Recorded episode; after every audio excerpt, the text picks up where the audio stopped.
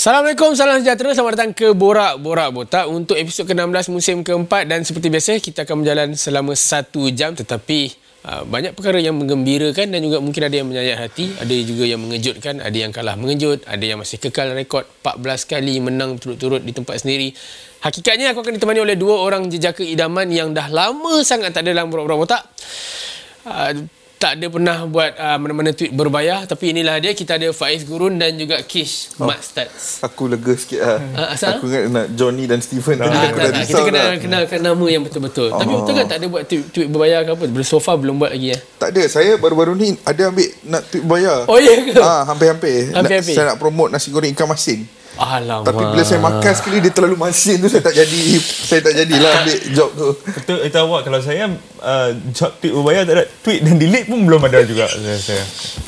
Belum belum belum. Minyak Belum. Siap Tak apa saya tak nak awak buat penonton bola sepak di Malaysia ni panas dengan awak berdua Ya, yeah. sebab awak banyak cik pasangan geng Arsenal terutamanya. Kita nak terus pergi ke bahagian yang pertama untuk minggu ni. Jom. Baik. Awal pagi semalam sebenarnya uh, kita tahu juga dalam minggu ni ada mid uh, midweek punya game melibatkan saingan Premier League tapi awal pagi semalam bercakap soal Man United yang menang 2-1. Ada juga pasukan lain yang terkejut. Manchester sebenarnya untuk minggu ni dalam midweek dua pasukan Manchester tapi dua nasib yang berbeza. Man City tewas dah di Villa Park tapi hakikatnya nak cakap tentang Man United 2-1. Faiz mungkin boleh bermula dengan hang. Ya. Apa kepuasan yang hang dapat bila hang tengok game 2-1 tu? Sebab oh. sebab ha. Ah. Aku nak sentuh sikit je sebab kita akan bercakap lebih panjang melibatkan hmm. mungkin Eric Ten Hag. Tapi apa apa reaction hang bila tengok result 2-1 tu? Uh, yang bahawa Manchester United masih lagi boleh grind out a win, masih lagi boleh uh, boleh memaksa kemenangan untuk datang ke pihak mereka. Hmm. Sebab kalau tengok ke perlawanan mentang uh, Newcastle United tempoh hari kan. Okey. Itu dah macam the end of, Seolah-olah tak ada masa depan. ah, the end of the world lah tu. Sebab kita tak nampak effort lah. Effort uh, kalau ada satu kalau ada dua ekstrim lah, dua penghujung lah di Newcastle tu di sini hmm. dan lawan dengan Chelsea di sini bukan daripada segi kualiti tapi daripada segi kemahuan pemain untuk untuk untuk uh, at least fight Okey. dan grind out a win. Jadi jadi uh, rupa-rupanya Manchester United ni dalam kancah Premier League kalau mereka mahu dan kalau mereka uh, ada usaha masih lagi boleh memenangi satu perlawanan dalam uh, Premier League. Aku terima jawapan diplomatik hang walaupun aku tahu bahasa kasar dia is masih ada yang bodoh berbanding Man United. tapi, untuk untuk kau Ah, Kish. aku mungkin lain sikit. Aku seolah-olah tak berperasan menonton kemenangan. Oh, okey. Oh, Kau, kau tweet tak Hello Dia Man United, fan Sebelum game tu Kau Oh, tak ada, tak ada. Tak ada tak sempat tak ada, ke tak ada. Okay Uh, aku memang tak rasa berperasan apa sebab corak permainan kita masih uh, terumbang ambing. Hmm. Ada masih lagi menunjukkan beberapa fasa positif but then overwhelmingly masih lagi terbuka, Okey. masih lagi meninggalkan ruang. Okey. Uh, dan kemenangan ini so, adalah kemenangan yang bagi aku United to some extent played well hmm. tapi juga berdepan dengan sebuah pasukan yang tak melakukan apa-apa untuk mengambil kesempatan ruang banyak yang United tinggalkan di atas padang. So that's why aku tak terlalu gembira sebab sama seperti kemenangan ke atas Everton. Okay 3-0 kali ini menewaskan Chelsea 2-1 but still dia tak convincing ah. Uh, Okay Yang aku lebih nak tekankan sebenarnya Bercakap soal masa depan Eric Ten Hag Satu dunia kecoh Cakap dah disharmony dekat uh, dressing room Macam-macam rumours lah Orang di Malaysia pun ada yang percaya 50%. Ah, 50%, 50%. Ah, Ada yang percaya uh, Tapi Ni ni personal teori ya. Teori aku Eric Ten Hag akan sustain lebih lama berbanding Jose Mourinho, hmm. uh, Louis van Gaal, David Moyes, semua manager yang sebelum ni. Itu teori aku. hmm. Aku ada sebab aku yang mungkin aku akan explain kemudian. Tapi teori aku dia akan sustain lebih lama untuk hang. I, I, perhaps mungkin uh, baru-baru ni ada seorang jurnalis bernama Andy Minton dia ada post tweet dia kata recently dia ada buat satu in-depth uh, sit down interview yang dia tak keluarkan lagi Hmm. Dengan uh, dengan Eric Ten Hag Oh, okey. dan dia kata dia keluar daripada conversation tersebut dengan perasaan bahawa dia mahukan individu ini terus menerajui Man United. Oh, okey. Kerana dia tahu apa yang perlu dilakukan, hmm. dia sedar akan realiti yang dihadapi oleh United, permasalahan yang dihadapi oleh United dan Ten Hag memiliki ideas dan solution.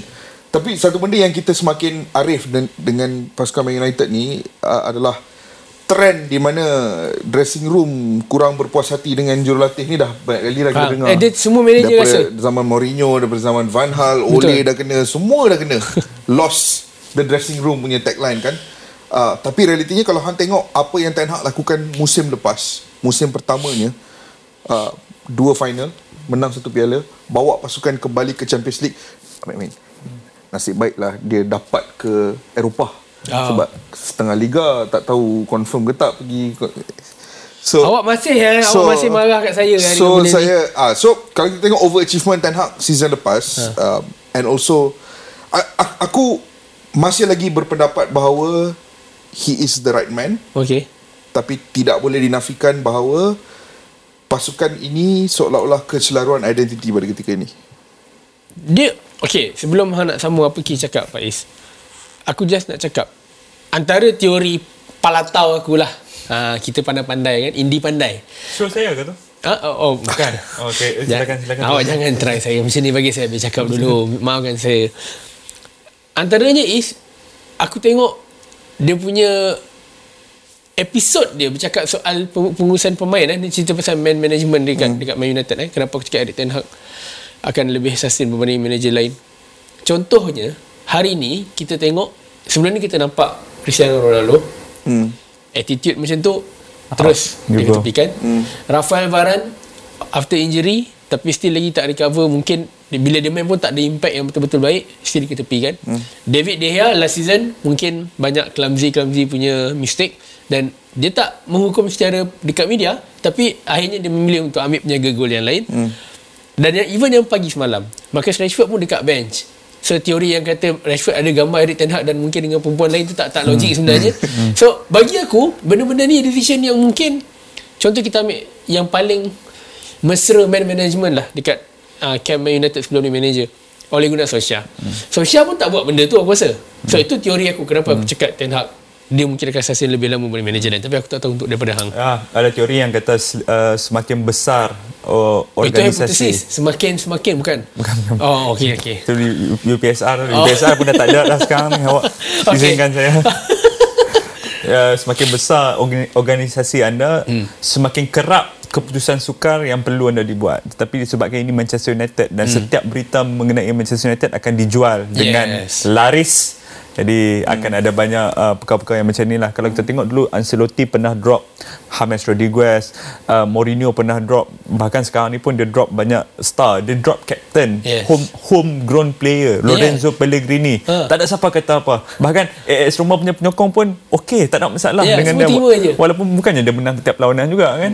Uh, tapi kalau di Manchester United sesiapa sahaja yang memegang um, memegang uh, tampuk sebagai orang paling penting di sana, hmm. you are more alone than others. Kalau tengok um, Ancelotti ke Zidane ke siapa ke di uh, Real, dia sentiasa tidak keseorangan. Dia ada Florentino Perez di sana. Begitu juga di uh, Manchester City, Pep ada Shiki, dia ada wakil daripada Abu Dhabi Group yang memang akan sentiasa ada dengan dia. Tetapi tidak Manchester United.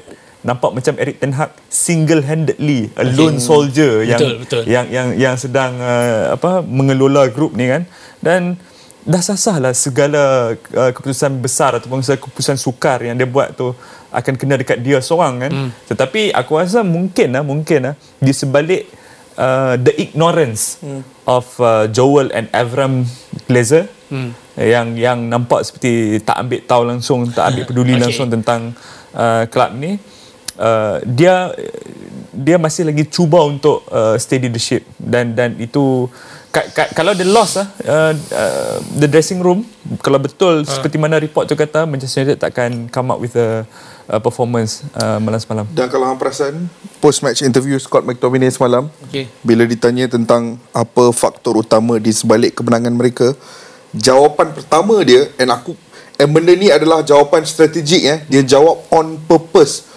untuk memastikan dunia luar sedar akan apa naratif yang sebenar di dalam jawapan pertama dia adalah saya rasa faktor terbesar hari ini adalah jurulatih kerana sepanjang minggu ini dia mengurangkan uh, tekanan di training session Ooh. so that kita boleh relax sikit training light sebab fixtures banyak and so bila kita lebih fit lebih relax lebih well rested we get to perform like we did tonight Itu Tapi, jawapan okay. dia.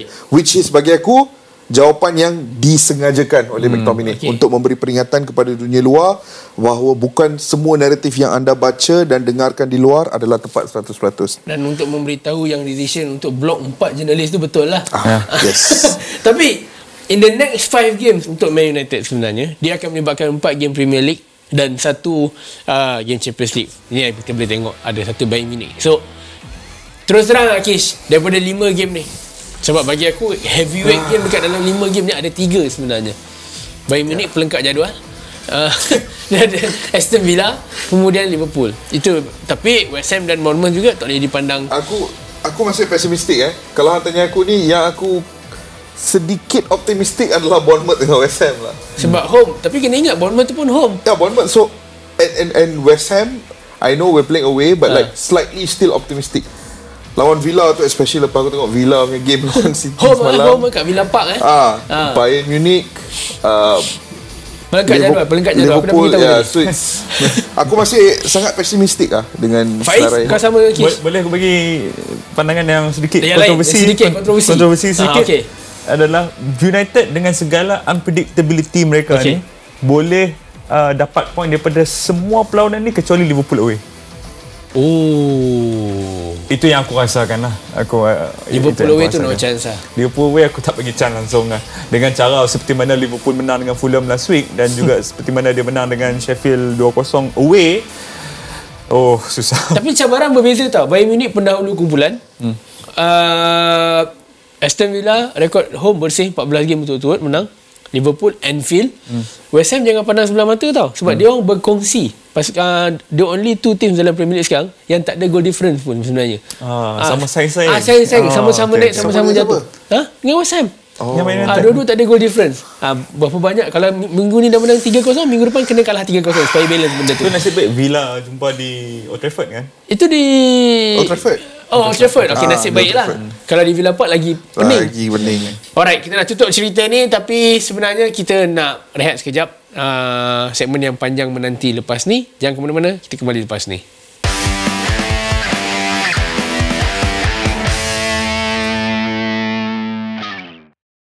Untuk pengetahuan korang, mulai sekarang korang boleh stream uh, BBB secara podcast dan ianya contohnya hari Jumaat dan esok 24 jam lepas tu hari Sabtu korang dah boleh korang dah boleh stream uh, podcast untuk BBB uh, semua ap- aplikasi contohnya Spotify dekat Shock dan dia bukan je BBB saja dia melibatkan show lain juga yang ada di Arena 802 ni contohnya. Uh, Bola Itu Live uh, BDB uh, itu je lah yang aku boleh namakan dan juga program-program lain yang ada dalam 802 baik itu cerita tentang uh, apa yang update terbaru melibatkan Astro Arena. Tapi sekarang kita nak menjengah ke segmen seterusnya. Player of the Week. Jom. Orang selalu tertumpu perhatian kepada bola sepak terutamanya di Premier League. Tapi untuk di pentas Eropah musim ni mungkin ada nama yang mungkin menarik perhatian aku. Kish dan juga uh, Faiz. Alejandro Grimaldo. Free datang ke Leverkusen.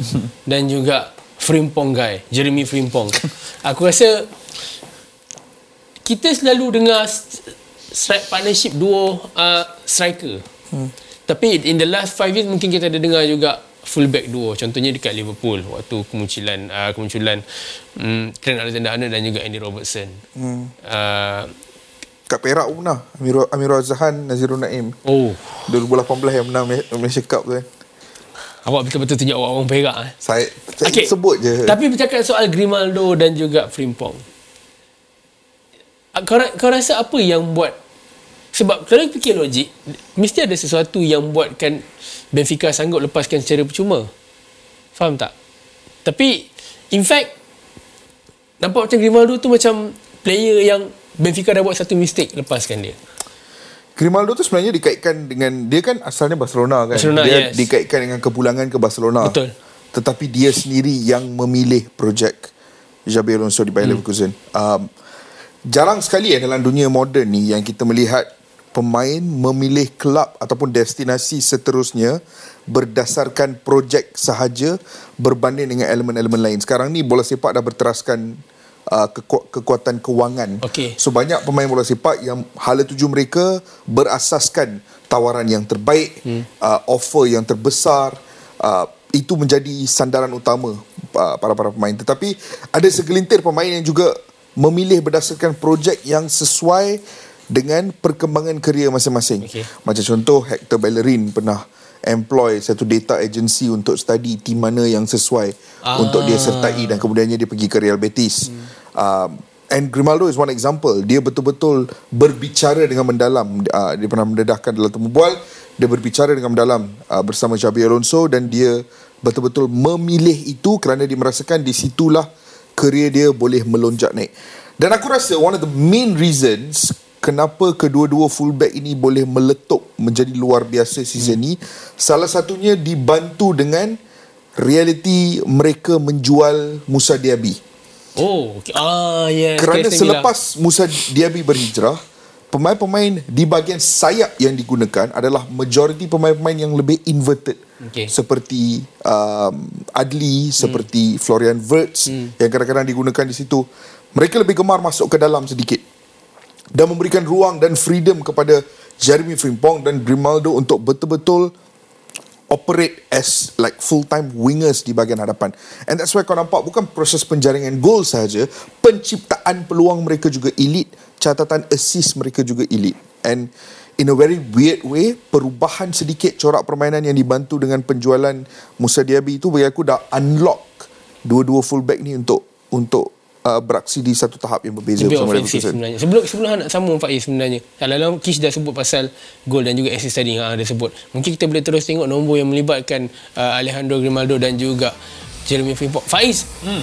personal preference hang prefer siapa? Grimaldo ataupun Frimpong? Oh, dua pemain yang berbeza lah tetapi Yes. uh, Gri- Grimaldo ada kualiti serangan yang berbeza berbanding Frimpong. Frimpong okay. lebih kepada kelajuan dan juga gelecekan Okey. S- uh, uh, tapi Grimaldo lebih kepada hantaran-hantaran dia. sama macam trend tapi bermain di sebelah kiri lah Okey. dan dia juga ada kelebihan daripada segi set piece juga tapi ya yang yang aku nak tambah tadi uh, daripada Kish ya ber, ber, berkenaan dengan bila hang tanya aku siapa yang favourite aku cakap uh, Grimaldo kan Okey. Rasanya pemain-pemain fullback moden ni sekarang ni mereka sudah pun tahu uh, bahawa dalam bola sepak moden ni uh, tuntutan terhadap posisi mereka tu lebih daripada zaman-zaman sebelum ini. Hmm. Kerana uh, banyak ketidakpastian dalam posisi-posisi uh, di atas padang bola sepak. Hmm. Ketidakpastian sama ada uh, apa yang yang lain-lain tu bukan ketidakpastian lah. yang lain-lain tu kita dah boleh we come we have come to expect hmm. center back untuk defend well we have come to expect uh, uh, yang yang popular sekarang ni uh, single pivot ke double pivot untuk sit sit deep. We come to expect uh, striker untuk uh, start pressing. Itu itu benda-benda yang kita tak tak ada expect. Satu benda yang kita expect tetapi sukar untuk dipenuhi adalah tuntutan fullback untuk bertahan dan menyerang hmm. dalam satu masa yang sama kalaupun sebuah pasukan tu uh, deploy taktik katalah taktik uh, sit deep uh, low block ke apa hmm. tetap ada tanggungjawab untuk menyerang kepada fullback Hmm. itu hmm. itu tak boleh dinafikan. Okey. Bahkan Jose Jose Mourinho di Roma yang main uh, dengan lima pertahanan pun Okey.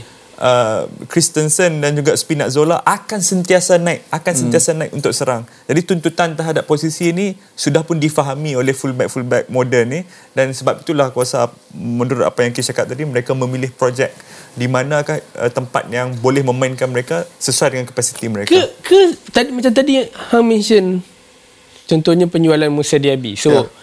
Winger yang ada tu dah lebih inverted. Ya. Siapa yang motion gelabak? Florian Wirtz. Uh, Jonas Hoffman. Oh Hoffman Okey. yes.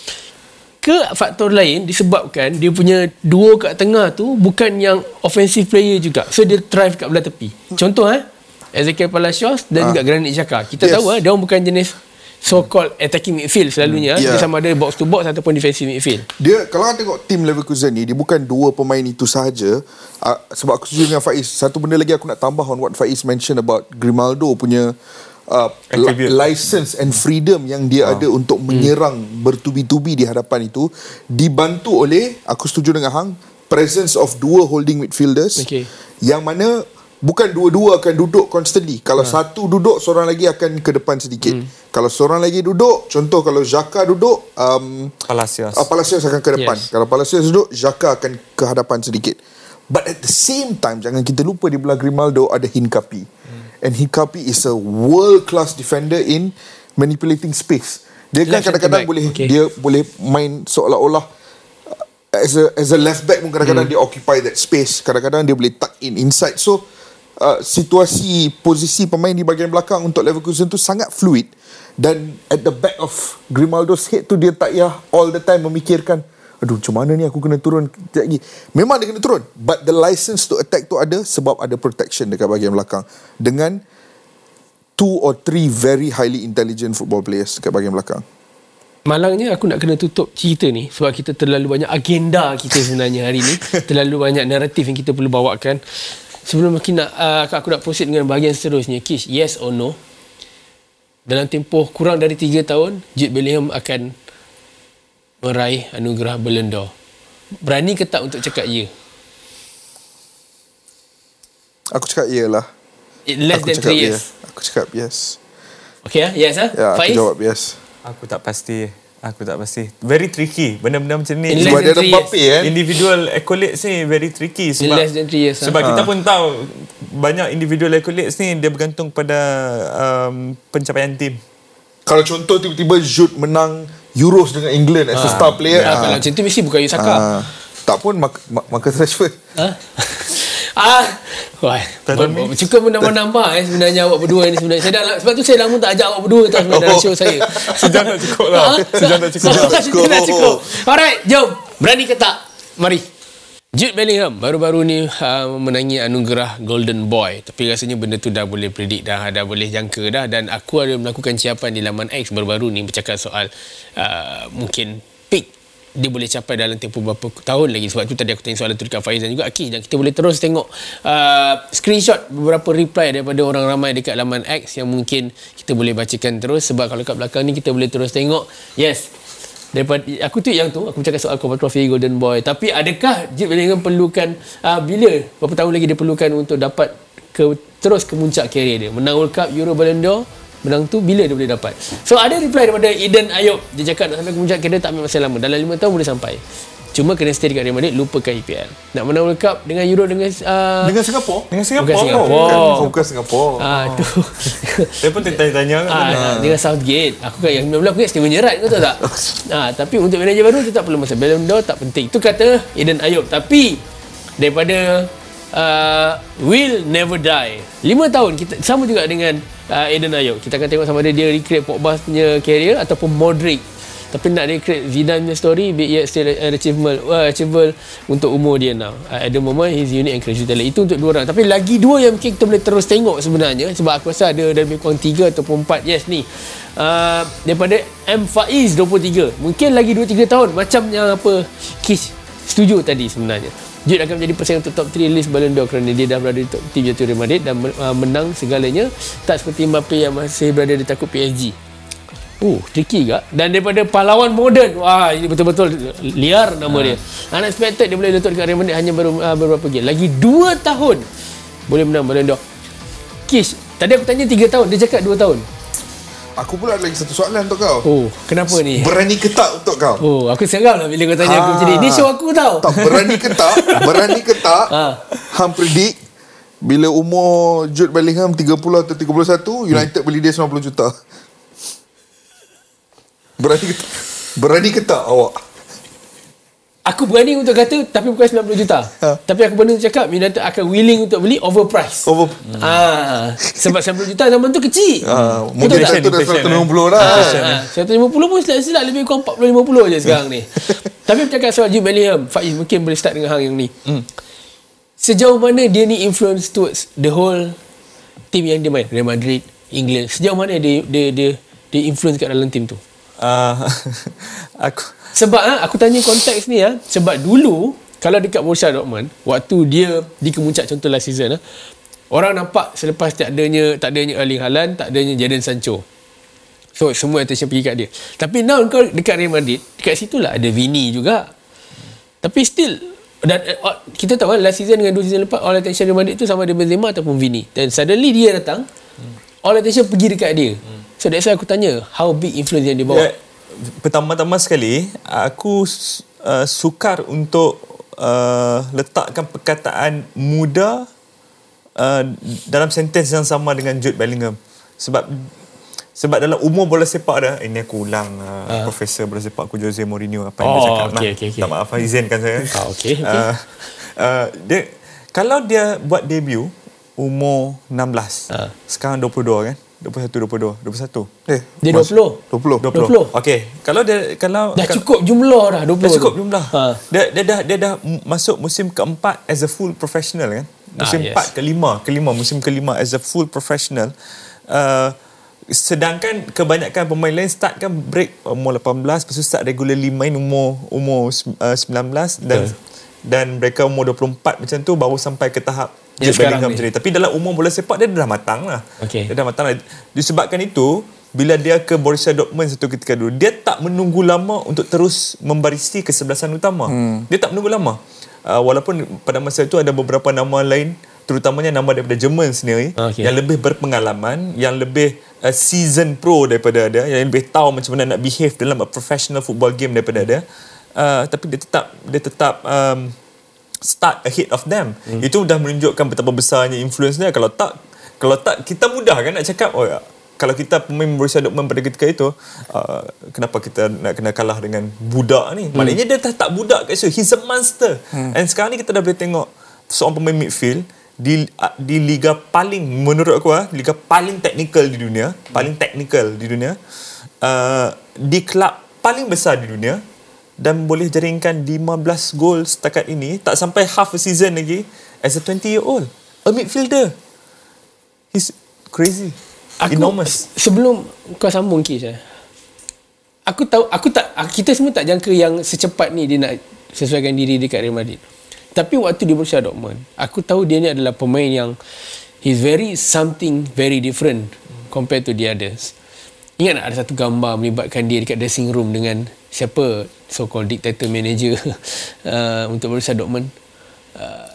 yang mana Manager Borussia Dortmund. Marco Rose kan. Bukan, bukan Lu- Marco Rose. Lucien Favre Bukan. Yang dia director ke CEO. So bila orang kena pecat dia yang take over. Terzic Ah, ya, Edin Edin Terzic. Terzic, Ya. So kan satu gambar dia kalau ingat dekat dalam dressing room. So Edin Terzic duduk dengan dia sebelum dia dapat armband for the first time dengan Borussia Dortmund. Ah, So aku rasa gambar tu dia menceritakan how big he is towards football sebenarnya. Sebab kita tahu kan Jerman kan dia ada satu football hierarchy yang uh, kena ada macam contoh uh, so called kalau kat sini orang kata orang lama sikit lah baru kuat dia punya karakter. Tapi Bellingham tak perlukan tu eh untuk untuk pegang that status dekat Borussia Dortmund. Tapi gambar tu menceritakan benda tu. So that's why aku rasa aku aku dengan pendapat tadi uh, Jude Bellingham tu dah nampak waktu tu tapi again aku tak expect dia secepat ni. Kau tahu satu benda yang aku yang oh, di mana waktu yang aku sedar yang Borussia yang Jude Bellingham ni is destined for big things. It's even sebelum dia join Borussia Dortmund di mana dia dapat tawaran daripada bersepah club daripada MU sendiri. Yeah. Dan uh, dia dia ada datang melawat Old Trafford, melawat Carrington, siap keluarga dia ada jumpa Sir Alex Ferguson. Mungkin sebab tu dia tak sign Dia tengok Carrington Oh. Teruskan, teruskan, teruskan. Dia, dia pergi banyak kelab Right Dia pergi banyak kelab And the one thing yang kita kena faham tentang Jude Bellingham ni adalah Jude Bellingham sangat rapat dengan ibu bapa dia. Hmm. Dan ibu bapa dia yang menemani proses segala proses pencarian kelab, sponsor, everything ibu bapa dia yang represent dia. And ibu bapa dia adalah pasangan yang sangat level headed um, yang sangat mementingkan uh, progres jangka masa lama. Okay. So that's why walaupun tawaran dari Man United jauh lebih banyak duit, walaupun ada berjumpa dengan legenda klub seperti Sir Alex Ferguson, tetapi mereka lebih memilih projek Borussia Dortmund kerana mereka melihat Borussia Dortmund itu sebagai batu loncatan untuk dia melebarkan kerjaya dia. Hmm. The same thing Erling Haaland did. Despite offers from all over Europe tapi dipilih Dortmund sebab dia tahu that's where he can play regularly and develop. And Jude Bellingham even lepas daripada Borussia Dortmund pun proses pemilihan klub seterusnya. He could have very easily come back to the Premier League.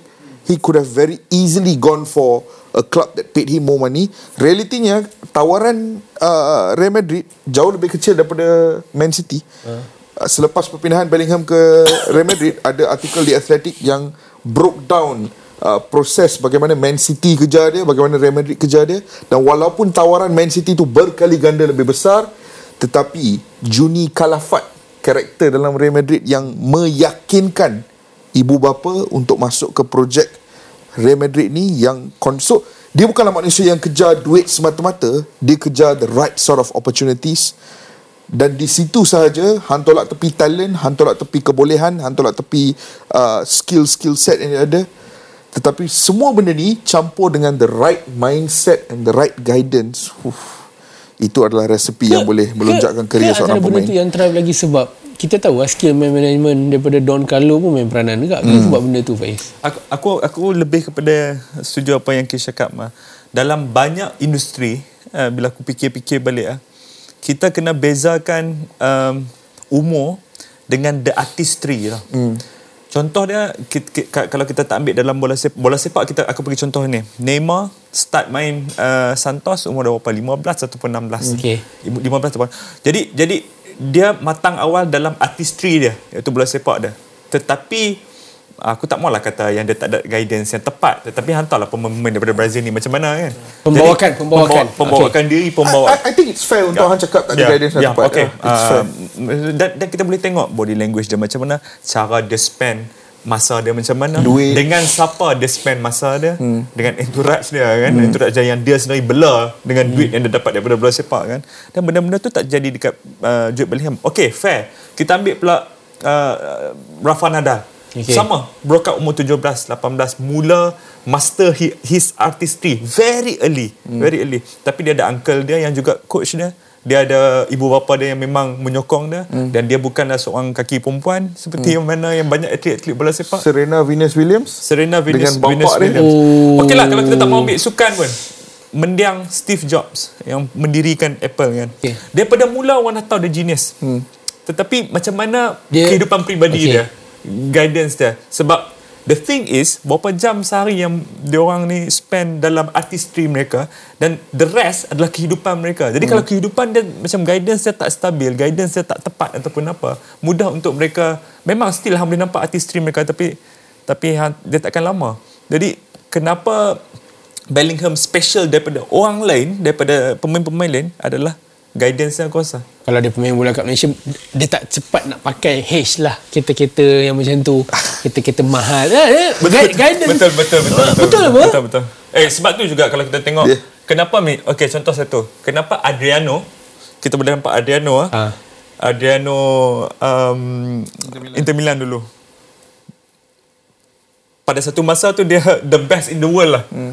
Pemain punya tendangan paling kencang dalam Yes. winning eleven betul dalam ini 11 betul betul tak ada tapi otak beberapa tahun dulu kita tengok kita tengok dia um, pegang AK47 macam gangster. Ya, Betul okay. tak kenapa? Kenapa? Sebab dia mungkin uh, keluarga daripada Brazil, daripada favelas. Bukan bukan kita nak merendahkan Ya, ya, taraf ya. kehidupan mereka, tapi itu realiti dia kan. Bila bila dapat satu jumlah duit yang banyak, jadi OKB lah. Jadi orang kaya dan baru. dan bercakap pasal guidance pun even everything collapse dalam konteks Adriano ah kita jangan lupa juga semuanya collapse waktu bapak dia meninggal so dah tak ada orang yang ada dengan dia in all the time So guidance tu tak tepat lah. Betul. Jadi, aku, jadi aku bagi satu contoh paling basic and last and simple. Okay. NBA ada sebuah pasukan nama Memphis Grizzlies. Hmm.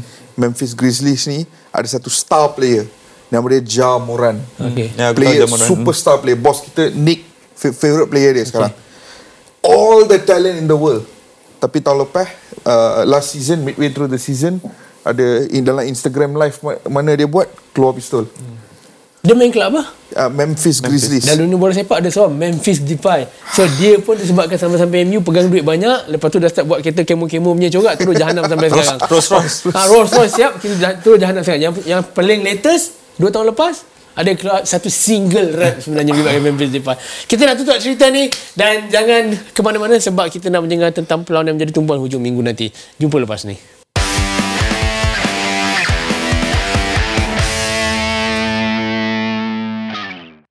sekarang kita nak mendengar ke uh, bahagian yang terakhir untuk minggu ni panggung untuk Game of the Week. Jom. Ada beberapa game yang menjadi tumpuan untuk Game of the Week minggu ni sebenarnya. Tapi aku mungkin nak ajak uh, Faiz dan juga Kish bercakap tentang perlawanan yang first which is akan main awal pagi Sabtu, awal pagi nanti. Juventus berdepan dengan Napoli. Dia aku dah pernah tanya soalan ni tapi aku cenderung untuk bertanya soalan ni dekat korang dua orang. Apa impact Napoli tukar manager sebelum half season? Eh. Apa kesan bagus yang ataupun apa kesan buruk? Aku aku tak cakap benda tak elok, tapi apa kesan bagus Oh, aku tu? setuju yang sepatutnya dia tukar manager. Okey, tapi, tapi- masalahnya orang yang ditukar tu pun aku tak aku rasa uh, macam tu juga ah. Ah, yang awal Rudi Garcia Rudi Garcia ni hang tengok je lah right? tak tak payah buat in depth. Ha. Pergi Wikipedia dia. hang tengok senarai kelab yang dia dah latih. Hang pilih kelab mana kat situ yang fan dia fan suka Rudi Garcia. tak banyak. Tak banyak. Jangan dekat Al Nasser pun dia kena pecat. Hmm. Lepas tu kena lantik. Right? Corak bola sepak berubah 180 darjah. Hmm. Daripada pasukan yang proaktif Mengambil risiko Memberikan kebebasan serangan Okay. Tiba-tiba jadi pasukan yang pragmatik Nak nak park the bus ke Barat Skelia Ada tugas defensif. Member pun Tekial-tekial main atas padang. And then kau sack dia Which understandable Sebab The team Playing horrendously Poor under dia. Dan kemudian dia calon yang dia bawa masuk pun Aku macam Walter Mazzari hanya beberapa bulan lepas kita diberikan janji-janji manis. Luis Enrique lah nama-nama lain lah Tapi kan untuk dia dah burn the bridge. Itulah. Nak kononnya nak meneruskan legacy uh, Spalletti.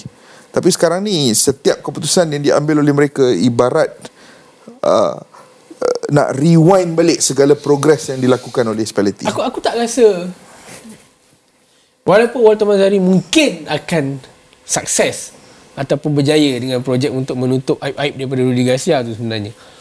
Aku tak rasa uh, possibility untuk tengok contoh pemain macam Victor Osimhen uh, macam uh, siapa dia punya captain? Di Lorenzo tu itu aku rasa sampai dia pencen lah kat situ. Boleh kata tak pun umur 37 36 nanti pergilah main dengan AC Milan ke Inter Milan. Dia kan pusing-pusing situ je Itali punya style.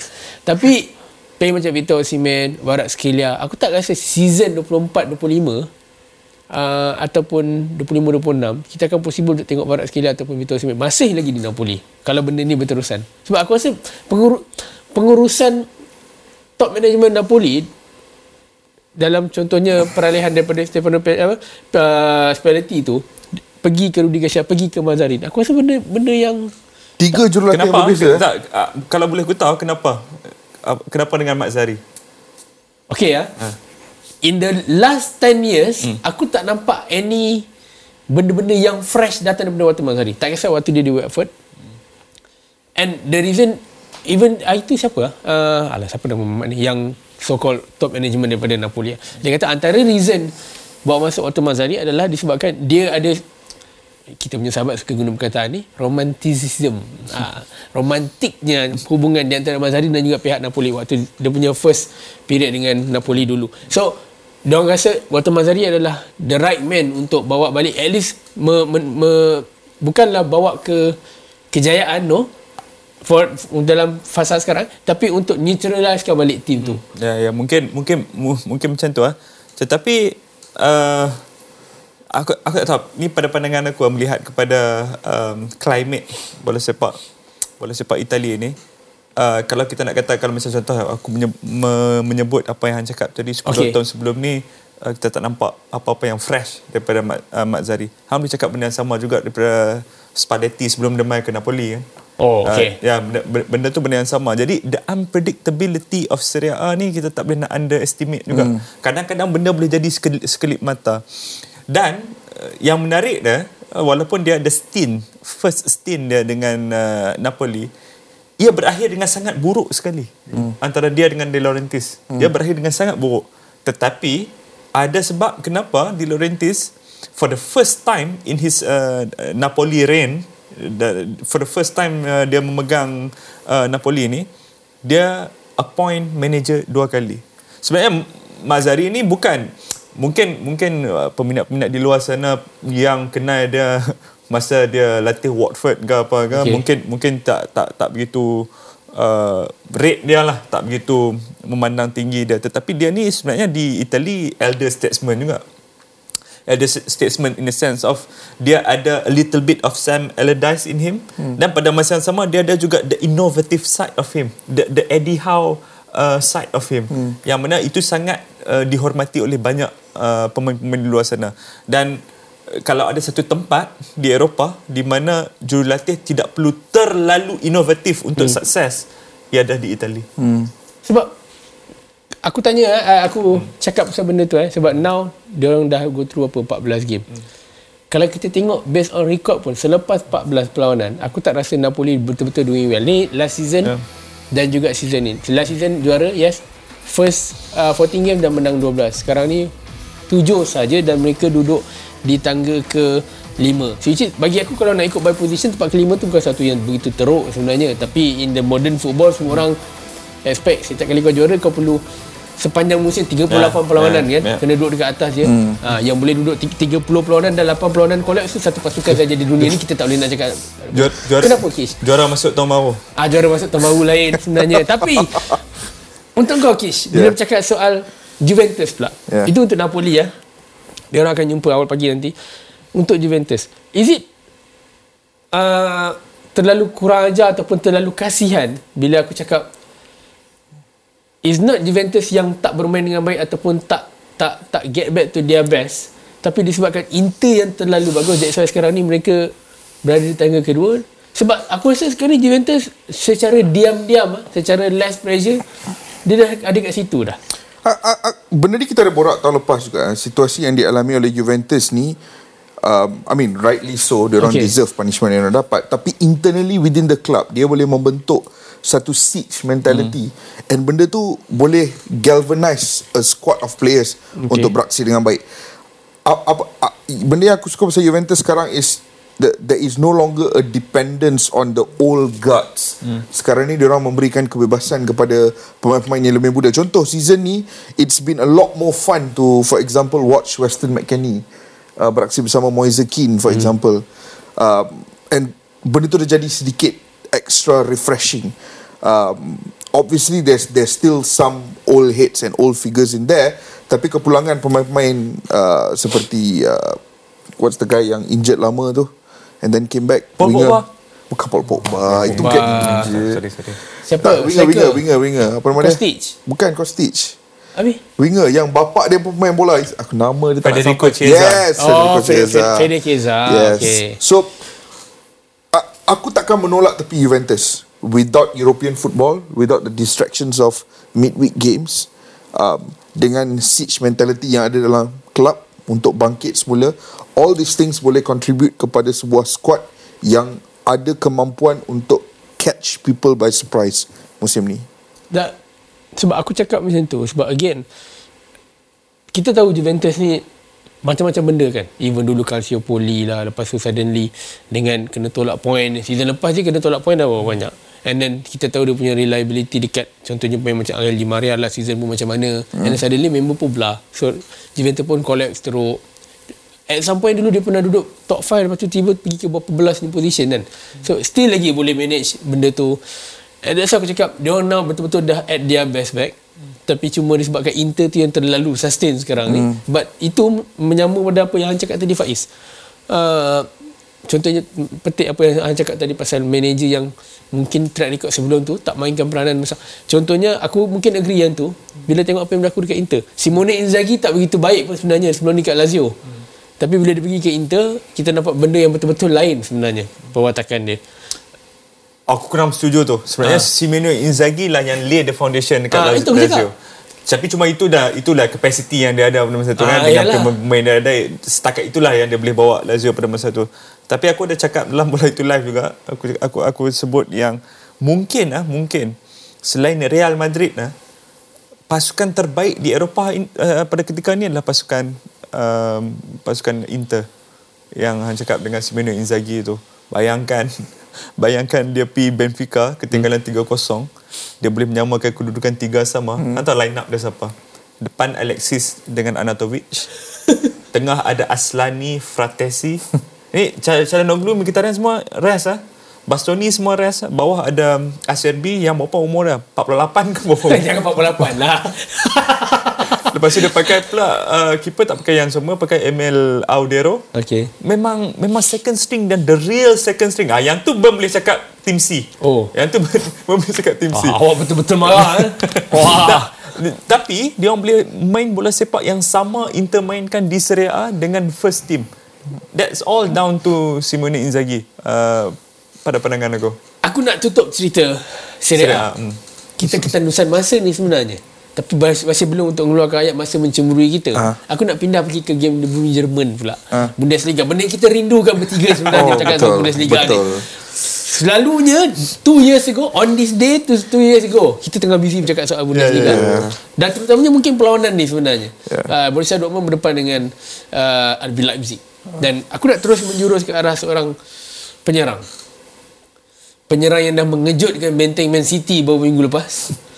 Uh, Lois Openda. Panda. Kau tahu tak? Bila aku tengok Lois Openda ni, aku ada satu teori melibatkan RB Leipzig. Dan mungkin benda tu ber- sama juga dengan uh, Borussia Dortmund lawan dia orang hujung minggu nanti. These two teams tak pernah gagal menghasilkan ataupun mencari penyerang yang tulen. Hmm, ya. Penyerang-penyerang muda. Penyerang muda ataupun penyerang contoh ha kita tengok betapa ah, kecuali Ciro Immobile lah tapi dia pun gagal dekat banyak tempat sebenarnya termasuk dekat Itali Kalau kalau hang tengok Dortmund ni, dia ada dia ada an eccentric track record of finding dia dia ada dua teams kat Eropah yang aku suka tengok kalau buat strikers ni. Hang tengok Atletico Madrid punya list of strikers over the last 10 15 Yeah. years. Okay. Daripada Diego Forlan, Fernando Torres, Edin, uh, apa Diego Costa. Falcao, Diego Costa, Alvaro Morata, super high profile forwards yang pernah main untuk mereka. Kalau tengok Borussia Dortmund, ada satu period tu penjaring terbanyak mereka dalam separuh musim adalah uh, apa nama Batshuayi, Michi Okay, Batshuayi. Ada satu fasa. Kemudiannya ada satu fasa tu uh, Ciro Immobile juga yang rekod dia okay dekat Dortmund. Not super outstanding but okay, solid. Paco Alcacer Ooh, juga pernah beraksi di Borussia Dortmund dengan rekod jaringan yang decent.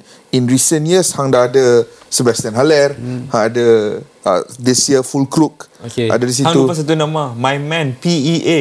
Oh. Yo Pierre. Ya. Yo Pierre. Hashtag Yo Pierre. Tapi dia gagal dekat kelab lain. Adakah kelab lain yang gagal mengurus Saya dia? tak nak sebut pasal klub lain. Ah, tak, saya tanya. saya Ah, tanya. Saya tutup siap-siap ni. Saya tutup siap dekat kamera ni. Tapi tu so uh, and, and, and Leipzig in recent years bukan saja penyerang eh posisi-posisi lain they are always I mean the Red Bull model ni takes a lot of pride in identifying talents all around the globe. Han tengoklah uh, team Leipzig ni uh, kalau belakang Luis Openda tu ada Benjamin Sesko. Okay. Javi Simons ada Betul. di belakang on loan from PSG. Uh, baru-baru ni Faiz cerita pasal Haidara yang main uh, right wing time tu. Tapi dia pun is a versatile player that once upon a time was di, ditarik daripada relative unknown kan Haidara.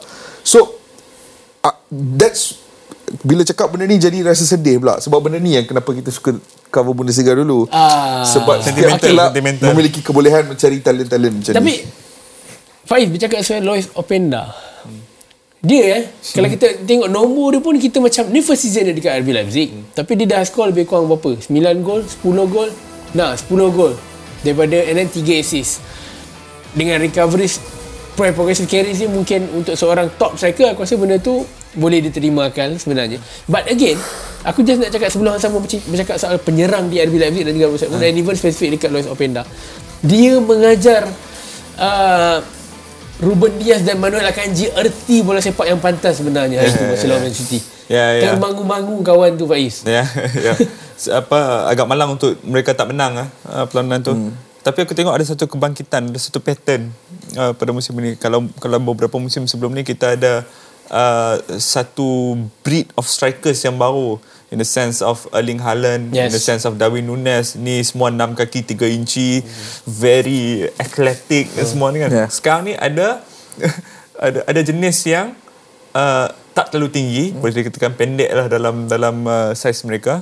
Uh, a little bit stocky, paha besar, tapi ada ketenangan nak nak nak apa tindakan penyudah dah tu. Okay. Kita ada Lautaro, kita ada Huang Hee Chan hmm. yang dah berapa belas gol dah ni dekat Wolves musim ni. Hmm. Lepas tu kita ada Openda ni. Hmm. Dia Openda ni yang paling menarik perhatian aku adalah dia bila dia jaringkan 18 gol di League A musim lalu ah. Aku tengok balik highlights dia.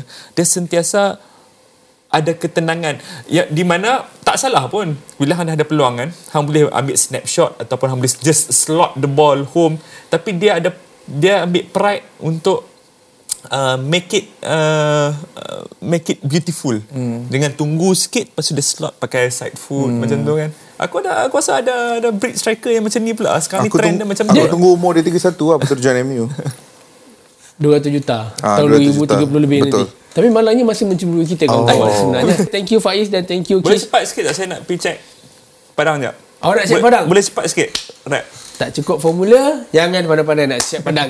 Jumpa dalam episod seterusnya. Assalamualaikum. Bye-bye.